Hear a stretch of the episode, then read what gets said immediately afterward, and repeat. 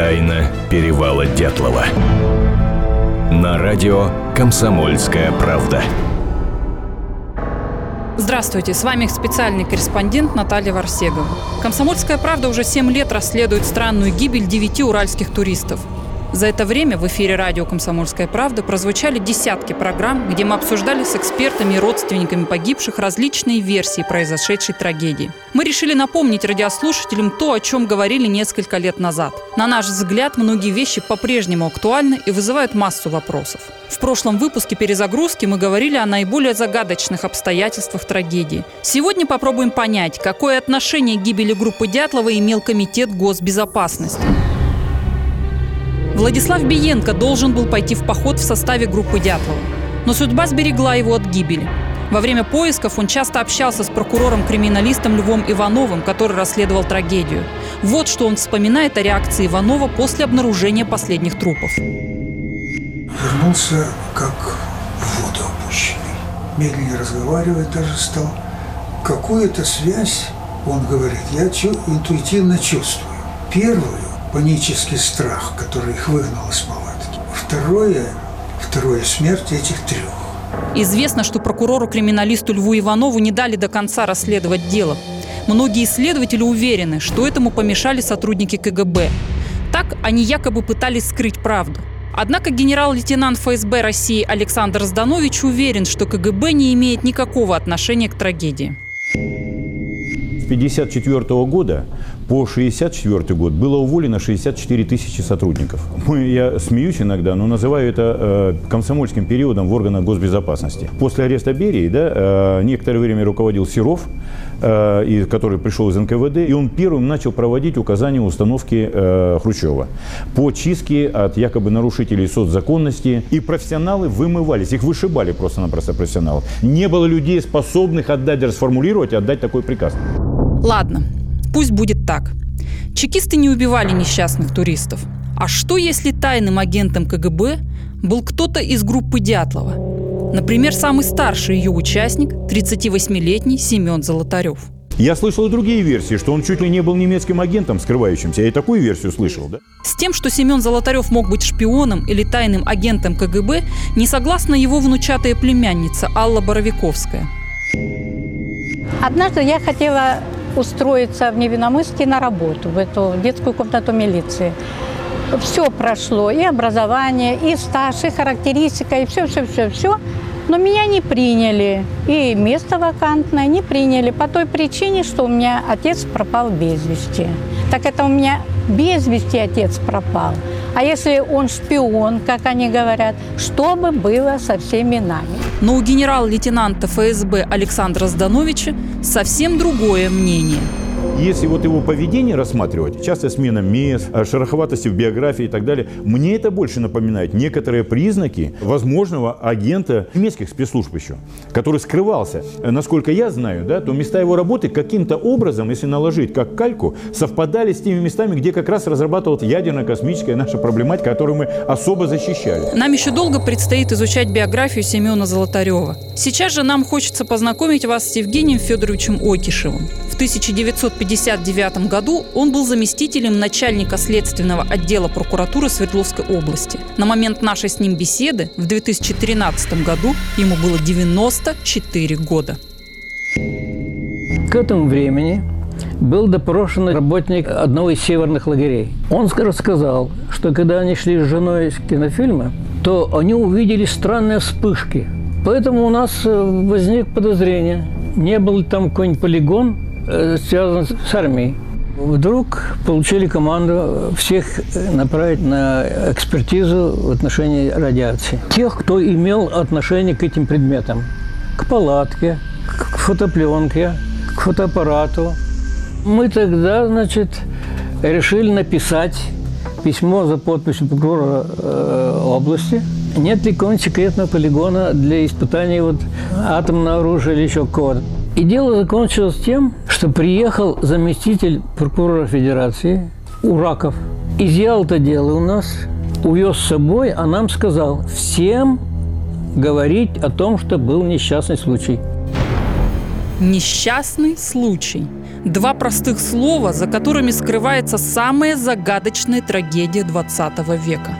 Но что это за случай такой, унесший жизни девяти молодых и здоровых туристов?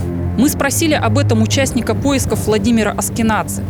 Он не нашел ответа, но рассказал о том, что его удивило, когда были обнаружены тела последней четверки. Этот эпизод настолько врезался мне в память, потому что Артюков неадекватно себя вел. Он подпрыгнул, как сумасшедший, когда увидел э, записная книжка в руках. Он схватил ее и начал листать судорожно. А я стою рядом. А он судорожно листает. Что там написано? А она пустая. Она пустая. Марина Казанцева – двоюродная племянница погибшего Николая Тибо-Бриньоли. В 1959 году была подростком.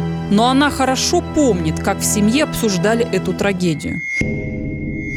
Говорили, что их вещи были перепутаны, что Колины носки оказались на одной из девушек, что они бежали, взявшись за руки, и вели себя так, как будто они были слепые. Какие-то ветки кедры ломали, хотя тут был хворост рядом. Шла речь вот в Свердловске, что они жертвы испытаний какого-то оружия. Версия об испытаниях появилась отчасти из-за того, что на одежде погибших была обнаружена радиация. Кстати, до сих пор непонятно, зачем вообще назначили радиологическую экспертизу. Представьте себе, погибли 9 туристов. Ну при чем тут радиация? Тому моменту, когда были найдены последние тела, в ЦК уже ушла бумага из Свердловского обкома, что во всем виноват ураган. Ну и при чем здесь радиация, спрашиваю я еще раз. Вот что об этом говорит дочь одного из начальников поисков полковника Артюкова Людмила Артюкова. У них же были измерительные приборы. Вот они измерили эту радиацию. У группы Вместе. отца были измерительные да, приборы. Да. Ученый-радиолог Юрий Константинович Штейн рассказал нам, зачем на перевале использовали радиационные приборчики. Какие-то приборчики у армейских дозиметристов были. И они обследовали тела ребят, которые валялись в ручье. И эти э, ребята имели на своем теле одежду. Эта одежда содержала следы. И следы радиации, и множество других загадок породили различные версии произошедшего на перевале Дятлова. Даже у каждого из участников поисков группы есть свой вариант развития событий. Вадим Брусницын уверен, ребят убил допинг.